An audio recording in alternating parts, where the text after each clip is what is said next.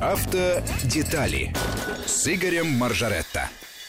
Игорь в студии радиостанции Вести ФМ. Добрый день и приветствую наших радиослушателей 5533 Вести и плюс 7 903 170 6363. Присоединяйтесь к нашему разговору. Я уверена, что он, как всегда, будет чрезвычайно увлекательным. Ну что, Игорь? Добрый день. А, правда, начало у нас с вами такое мне кажется, многих касается, да, по поводу аварии мы с вами хотели поговорить, которые у нас происходят в каршеринге. Вообще к каршерингу в последнее время очень много вопросов. Да, и много внимания. Э, может быть, все-таки повода для этого не так много, потому что, ну что такое каршеринг в размерах Российской Федерации? Это примерно 40 э, с небольшим тысяч автомобилей, при том, что э, всего парк э, автомобилей у нас более 50 миллионов. То есть это вот какие-то сотые доли процента, но все понимают, что каршеринг это некая новая форма владения автомобилем, это интересно, и все понимают, что это будет развиваться, наверняка. Более того, перед тем, как мы ушли на карантин, нам говорили, каршеринг — это будущее, отказ от автомобиля личного — это уже настоящее. Вот-вот начнется массовый отказ. Но э, карантин показал, что еще достаточно рано отказываться от личного автомобиля. Во всяком случае, э, статистика и за рубежом, и в России показывают повышенный интерес к личному автомобилю после выхода из карантина, потому что очень многие воспринимают это как такую капсулу защитную, надежную. Это мое, и тут я а, абсолютно защищен, и защищены члены моей семьи. Э, поэтому отношение к каршерингу э, немножко так стало более трезвым. А то ведь, помнишь, несколько месяцев назад говорили, все, можно спокойно продавать машину, зачем нужно, если надо... Пересаживаемся. Да, но не пересели. А вот теперь озвучена статистика, статистика за э, первые полгода этого тяжелого високосного года. И э, говорит, что эта статистика, что, к сожалению, э, выросла на э, к сожалению, на 20% число погибших в аварии именно в каршеринге. Игорь, а с чем это связано? С тем, что люди относятся все-таки э, к такой машине как не своей, а значит, не жалко, а значит, можно полихачить. Это связано с возрастом тех, кто берет эту машину, э, так сказать, в пользование, да, а еще не успел, так сказать, от, откатать на своей. И первое, второе и третье. И компот тоже. На самом деле тут причин много. Во-первых, конечно, наше отношение к автомобилю каршеринга, как к вещи, которая не своя и из которой можно выжить все, увы, присутствует очень многих пользователей. Причем, опять же, я могу сказать, что это не э, типично российская черта, это международная. Я как-то в Париже хотел взять каршеринг, у них есть но электромобили. И я подошел, стояла целая линейка таких электромобилей. Ты знаешь, ли, страшно было сесть, потому что они такие грязные изнутри были. Там валялись какие-то там бумажки, какие-то стаканы, бутылки использованы. Хорошо, гигиенических средств не было. Ну, то есть не, не свое можно, значит, даже да. и не убирать. Вот-вот. У нас хотя бы за этим следят и могут оштрафовать пользователя, если следующий обнаружит какой-то мусор в салоне. А там было очень как-то страшно. Э, поэтому отношение это не мое, ну так вот я сейчас как выдам по полной программе. Плюс еще накладывается на это дело то, что люди э, экономят деньги, там же поминутная оплата идет. Вот у меня там 5 рублей минута прошла, 5 рублей минута и так далее. Я вот сейчас побыстрее проеду, чтобы меньше этих 5 рублевок э, заплатить. И э, часто нарушают правила, именно стремясь сэкономить время поездки. Ну и время от времени это, к сожалению, приводит к аварии. Э, серьезной или не очень. Чаще, конечно, не очень, но бывают и серьезные аварии. Есть и другие моменты. Значит, есть такой фактор, что у нас же каршеринг, это вообще, честно говорить, э, в первую очередь московское явление, в первую очередь, потому что есть, конечно, и в Санкт-Петербурге, и в Сочи, и в Екатеринбурге, и в других крупных городах, но статистика такая, на Москву приходится 30 тысяч автомобилей каршеринга, на все остальные, там 16, что ли, городов, еще 10 тысяч. То есть, конечно, это в первую очередь московское явление, и пользователи каршеринга — это молодые люди, э, которых можно как угодно назвать, там, миллениумы, хипстеры, как, там, я не знаю, офисный планктон, но это люди, которые э, хорошо зарабатывают уже, умеют э, разделить четко что, наверное, мы с тобой не умеем. Рабочее время и время отдыха. Вот тут я вот до пяти часов я тут работаю, а потом, извините, я свободен, я провожу время с друзьями, там, я не знаю, с кем угодно, но это мое время. И вот эти пользователи, они молодые. Они 20, 25, 30 лет. И, э, конечно, опыт вождения невелик. Вот они позволяют себя иногда ошибаться с выбором скорости, ошибаться с выбором маневра и так далее. Но это опять-таки возвращает нас, Игорь, к вопросу о неаккуратности. Конечно. Этого самого вождения уже в том числе. Конечно, конечно. Есть еще третья причина или четвертая, я уже запутался в них, потому что э, каршеринг прекратил свою работу с началом карантина в Москве, то есть с конца марта. И практически три месяца э, эта услуга была недоступна. И потом, когда ее открыли, многие люди, которые три месяца никуда не ездили, сели такой за руль и обманчивое чувство свободы, обманчивое чувство уверенности, типа «я же умею», а человек три месяца не садился за руль, это, между прочим, серьезный перерыв. Особенно если э, до этого опыт был совсем небольшой, там, год, два, три. И тут три месяца перерыв, это серьезно. И опять же допускают, э, в силу невнимательности, как ты правильно сказал, люди допускают глупые порой ошибки, что приводит к печальным порой последствиям. Ну и есть еще одна причина аварийности, о которой мы уже говорили и будем, к сожалению, говорить. Э, в каршеринге есть какое-то количество людей, которые пользуются этой услугой, не имея на то права. Люди, которые покупают фальшивые аккаунты или сами их создают. Люди, которые э, пользуются чужими какими-то э, аккаунтами. Это среди них есть и люди, лишенные прав, и люди, не имевшие никогда прав, и э, молодые люди, которые не должны по возрасту своему иметь права. Ну, в общем, попадают за руль периодически какие-то э, странные персонажи, которые за рулем быть не должны, этого конкретного хотя бы автомобиля. Я так понимаю, что тут недоработка служб безопасности каршеринговых компаний. Видимо, за, в погоне за массовым привлечением клиента они в свое время удавку-то, что называется, ослабили. Я помню, как я в первую каршеринговую компанию подавал заявку на то, чтобы пользоваться услугой. Меня проверяли, проверяли сутки, а потом сказали нет, вы нам не подходите. Я так изумился, выяснилось, что там один документ у меня там не прошел просто. Я повторно посылал, сказали, теперь да. Но проверяли серьезно, примерно э, сутки. А уже во вторую встречу я, когда э, получал аккаунт, там было быстрее. Ну, наверное, у них связь между собой есть. Видимо, эта связь не очень хорошая. Видимо, кое-где служба безопасности работает не очень качественно, в результате чего появляются вот такие люди. Кстати, и президент наш уже об этом говорил, и э, самые разные чиновники уровня министра там, внутренних дел говорили, что каршеринговые компании должны иметь доступ э, хотя к базам, да? К базам э, данных, где содержатся данные хотя бы на злостных нарушителей, не все, конечно, а злостные нарушители правил дорожного движения, чтобы таким э, ребятам давать сразу отказ. Не хочу я с таким работать. Ну, понимаешь, вот я, например, владелец компании. Ну, потом, э, Игорь же, ну, себе же дороже выйдет. Конечно же. Зачем нужны такие клиенты, которые в зоне риска находятся постоянно, которые превышают скорость, нарушают правила, причем грубо. Я бы на месте каршеринговых компаний таким бы ребятам сразу говорил, до свидания. Э, мы в дружбе с вами не заинтересованы. Э, я надеюсь, юридические основания есть для этого. То, то же самое соглашение, которое мы подписываем с каршеринговой компанией, наверняка предусматривает не только э, какую-то права, но и обязанность и ответственность всех сторон, в том числе, если я... Есть же такие штуки. Если я там нарушил правила дорожного движения, однажды я пользуюсь автомобилем, каршеринга, признаюсь, пару лет назад нарушил правила, сам ну, не заметил, пересек сплошную линию между двумя потоками, которые идут в одну сторону. Это минимальный штраф. Мне тут же через час пришла бумажка. Вот вы нарушили 500 рублей, заплатите 250. Винюсь, заплатил. Э, если такая компания смотрит, что какой-то ее пользователь регулярно нарушает, наверное, надо поставить вопрос. А давайте мы с вами больше дружить не будем. Давайте вы пойдете на такси, например, или на автобус там перемещаться. Или вот метро, замечательный вид транспорта есть. Игорь, ну это у нас просто, я смотрю, время, время летит просто летит на просто. бешеной скорости. Мы хотели успеть поговорить на такую важную тему, как оказание первой помощи. Ой, слушай, это действительно очень важная тема, э, которая касается всех и каждого.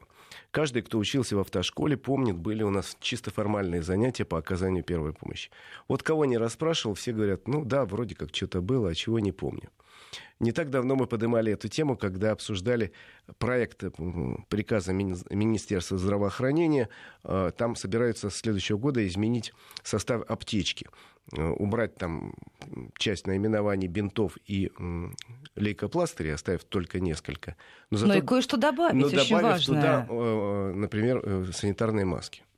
Э, мы обсуждали и как раз тогда чуть-чуть затрагивали тему, а умеем ли мы оказать эту самую первую помощь. И вот тут подоспел очень любопытный опрос. Э, опрошено было порядка полутора тысяч автомобилистов, именно автомобилистов. Задавали вопрос, э, сумеете ли вы оказать первую медицинскую помощь при аварии? И вот что интересно. Большая часть, почти 60% сказали нет, да вы что? Мне казалось Нет. наоборот, что каждый из нас готов признаться в том, что в любой экстренной ситуации он сможет оказать э, вот. необходимую медицинскую помощь. Мы можем, кстати, спросить у наших радиослушателей по этому поводу их мнение. Но вот тот опрос, который передо мной сейчас, 60 почти процентов говорит, нет, не, я не возьмусь оказать первую медицинскую помощь. И дальше э, разделены они примерно на две, Давайте две группы. тогда спросим сразу у слушателей, Игорь, вы э, при, признайтесь, ответьте нам честно, готовы ли вы в случае экстренной ситуации оказать медицинскую медицинскую помощь? Минимальную, да готов и, в общем, наверное, сумею. Но именно минимальную помощь, что значит минимальная помощь? Это, ну, если там автомобиль там перевернулся или, не дай бог, есть возможность, что он загорится, это вытащить человека, положить его на асфальт и хотя бы э, перебинтовать, то есть закрыть э, вопрос с кровотечением. Вот это я сумею. Ну, наложить шину я сумею, конечно. Там, наложить жгут сумею. Учился, знаю, как это делать, но не более того. Вот, например, там какой-нибудь... Ну, понятно, э... что самодеятельностью в этом вопросе да. ни в коем случае заниматься не надо. Конечно. Более того, это очень опасно, потому что если вы начнете оказывать серьезную медицинскую помощь, не имея на то квалификации, и это приведет к ухудшению здоровья человека или к его гибели, вам могут предъявить обвинение по уголовной статье, между прочим. Поэтому четко э, соизмеряйте свои возможности э, с тем, что вот перед вами происходит. Потому что в кино я видел там много, там вот как подбегают, там делают искусственное дыхание. Все, конечно, замечательно, но в жизни все может быть э, э, значительно хуже. И у человека, который там перевернулся в машине, делать ему искусственное дыхание, когда у него переломаны все ребра, может быть очень опасно. Я условно говорю, опять же, с точки зрения бытовой, а не медицинской. Э, вот еще раз говорю, 60% говорит нет, мы не будем оказывать первую медицинскую помощь. И тут они разделились на две группы. Потому что одна группа, примерно половина, говорит, я знаю теорию, но боюсь навредить. А вторая половина говорит, не берусь вообще никогда за то, что не умею. Но что касается, еще раз говорю, этих людей, э, могу сказать, наверное, вы правы отчасти. Но представьте ситуацию, что пустая дорога, перевернулся автомобиль или мотоциклист упал, не дай бог, э, перелетел там через руль. И вот лежит человек, и кровь хлещет у него там из раны. Неужели вы не сможете подойти к нему и хотя бы наложить э, повязку на рану, чтобы прекратить... Я вот помню, я была свидетель... свидетельницей с подругой чудовищной аварии на Ленинском. Это, правда, было очень давно. Но вот у тебя первое, да, что срабатывает, это бежать туда. Мужчины вытащили водителей, мы оказывали первую медицинскую помощь это просто это рефлекторно. Это первое, что тебе срабатывает, бежать на помощь. Это хороший порыв. Я могу сказать, к сожалению, мне рассказывал не так давно приятель, э, что вот он тоже был свидетелем аварии, и там лежали пострадавшие, и вокруг столпились люди. Кто-то рвался там оказать помощь, и действительно оказывал. А большая часть людей, знаешь, что делала? Достали телефон. А, и, и начали снимать. Начали снимать. Вот это гадко уже, по-моему. Это вот просто последнее дело, потому что вот лежит человек, ему плохо, у него кровь хлещет, а мы его фотографируем. Замечательно. Еще я на фоне.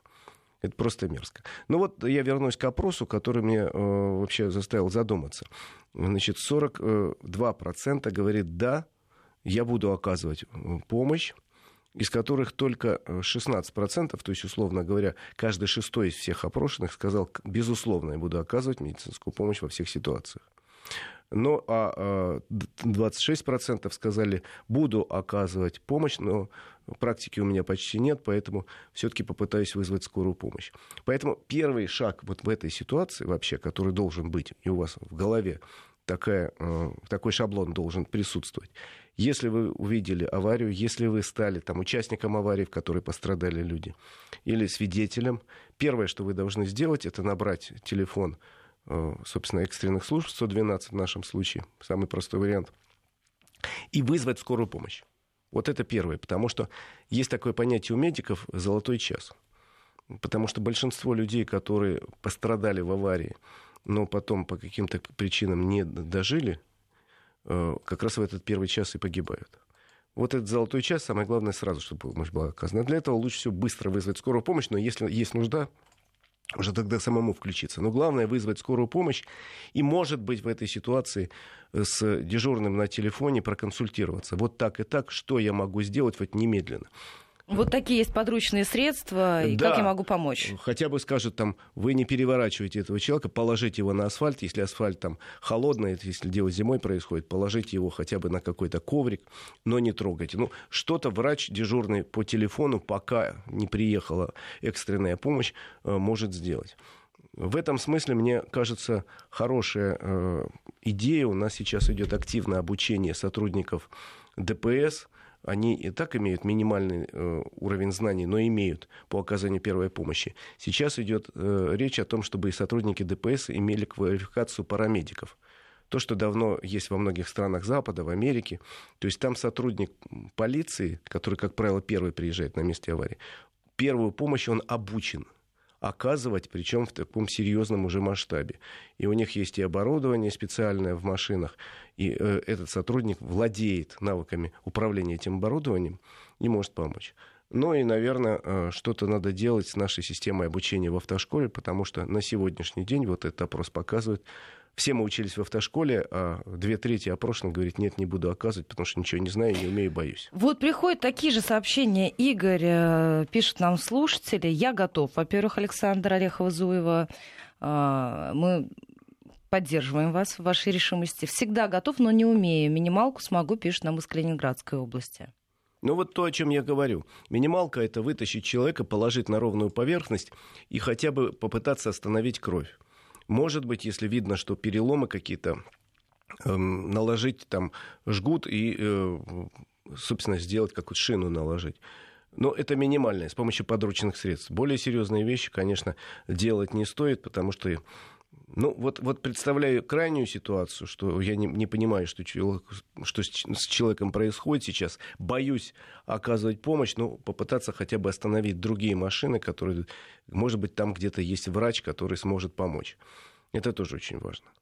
А, я, кстати, изучал, как учат в автошколе в некоторых странах специально, поскольку в тему эту достаточно глубоко был погружен. И мне в этом смысле понравился опыт Германии. Вот Германия самая автомобилизированная страна Европы, с самой большой автомобильной историей. Начнем с того, что автомобиль был в Германии изобретен, если уж на то пошло. Так вот, там ты э, в рамках обучения в автошколе э, правила оказания первой помощи вообще-то не проходишь.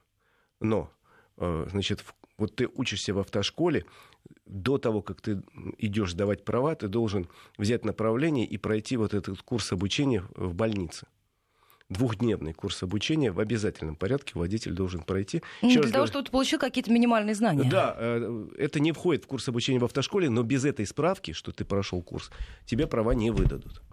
И, насколько я понял, курс достаточно серьезный в том смысле, что э, нет, не учат там, я не знаю, лечению э, заболеваний сердца, конечно же, но э, какую, какую-то первую помощь оказать, причем, может быть, даже с практическими занятиями в этой больнице на живых, ну, нормальных людях, там показать, как перебедовывать и где этому учат. Два дня занятий, потом получаешь справку и уже дальше сдаешь на права может быть, какую-то такую практику вести. Безусловно, еще раз говорю, э, речь идет только о неких базовых навыках, самых простых приемов оказания первой медицинской помощи.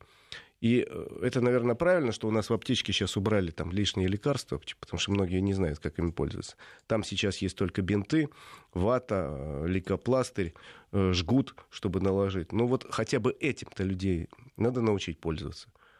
А дальше уже по месту, что называется. А, пишут нам, что раньше в школах были такие занятия, такие курсы, и в Советском Союзе обучение первой помощи уделяли много внимания. Видела я такое сообщение. Есть курсы Красного Креста. До 90-х учили в школе общеобразовательной всех. Да, были у нас какие-то уроки по этому поводу в школе. Я в Советском Союзе еще учился. Многие вещи, которые были в Советском Союзе, незаслуженно забыты. Я, например... Слушайте, ну меня тоже учили, э, я в 90-х в школе училась. Э, я, например, знаешь, пропагандирую... Закончила в 2005-м. У нас были такие занятия ОБЖ. В рамках ОБЖ, ОБЖ мы на все это накладывали, ну, оказывали тебя, первую значит, медицинскую Оль, помощь. Была хорошая школа. А сейчас я, например, в рамках ОБЖ так опрашивал и выясняю, что хотя в рамках этого замечательного предмета есть, например, обязанность там минимум час в год, а то и два проводить изучение правил дорожного движения, в реальности это в большинстве школ не проходит вообще. А я вот из советской практики помню, как мы завидовали соседней школе, где в рамках профориентации старших два класса мальчики и девочки учились автоделу и получили права как мы им завидовали, а меня учили там электроделу, а наших девочек учили кондитеров быть. Не знаю, сколько у них стало кондитеров, но вот потом мне пришлось отдельно учиться в автошколе, получать права. А так бы прямо в рамках 9-10 класса. Ну, тогда мы 10 классов учились. Ну что, Игорь, должны прерваться на новости середины часа. Сразу после выпуска вернемся и продолжим разговор. Средства связи 5533 Вести и плюс 7 903 170 6363. Вот пишут нам, что главное не бояться. Из Санкт-Петербурга сообщение. Мы, меня в автошколе учили оказывать медицинскую помощь. Ну что, сразу после выпуска новостей середины часа возвращаемся в программу. Автодетали с Игорем Маржаретто.